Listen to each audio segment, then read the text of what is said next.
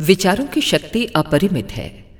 विचार एक शक्ति है, विशुद्ध विद्युत शक्ति, जो इस पर समुचित नियंत्रण कर ठीक दिशा में संचालन कर सकता है। वो बिजली की भांति इससे बड़े बड़े काम ले सकता है। किंतु जो इसको ठीक से अनुशासित नहीं कर सकता, वो उल्टा इसका शिकार बन अपनी ही शक्ति से स्वयं नष्ट हो जाता है।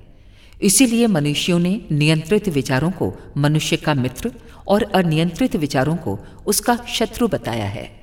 समस्त शुभ और अशुभ, सुख और दुख की परिस्थितियों के हेतु तथा उत्थान पतन के मुख्य कारण विचारों को वश में रखना मनुष्य का प्रमुख कर्तव्य है।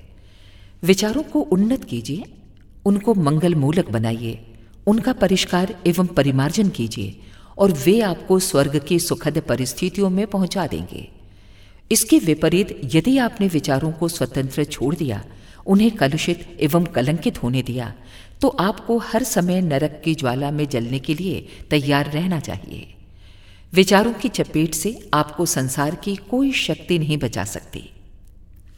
विचारों का तेज ही आपको ओजस्वी बनाता है और जीवन संग्राम में एक कुशल योद्धा की भांति विजय भी दिलाता है। इसके विपरीत आपके मुर्दा विचार आपको जीवन के प्रत्येक क्षेत्र में पराजित करके जीवित मृत्यु के अभिशाप के हवाले कर देंगे।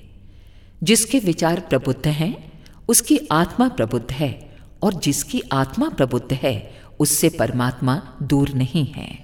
अखंड ज्योति, सितंबर 1965 पृष्ठ 18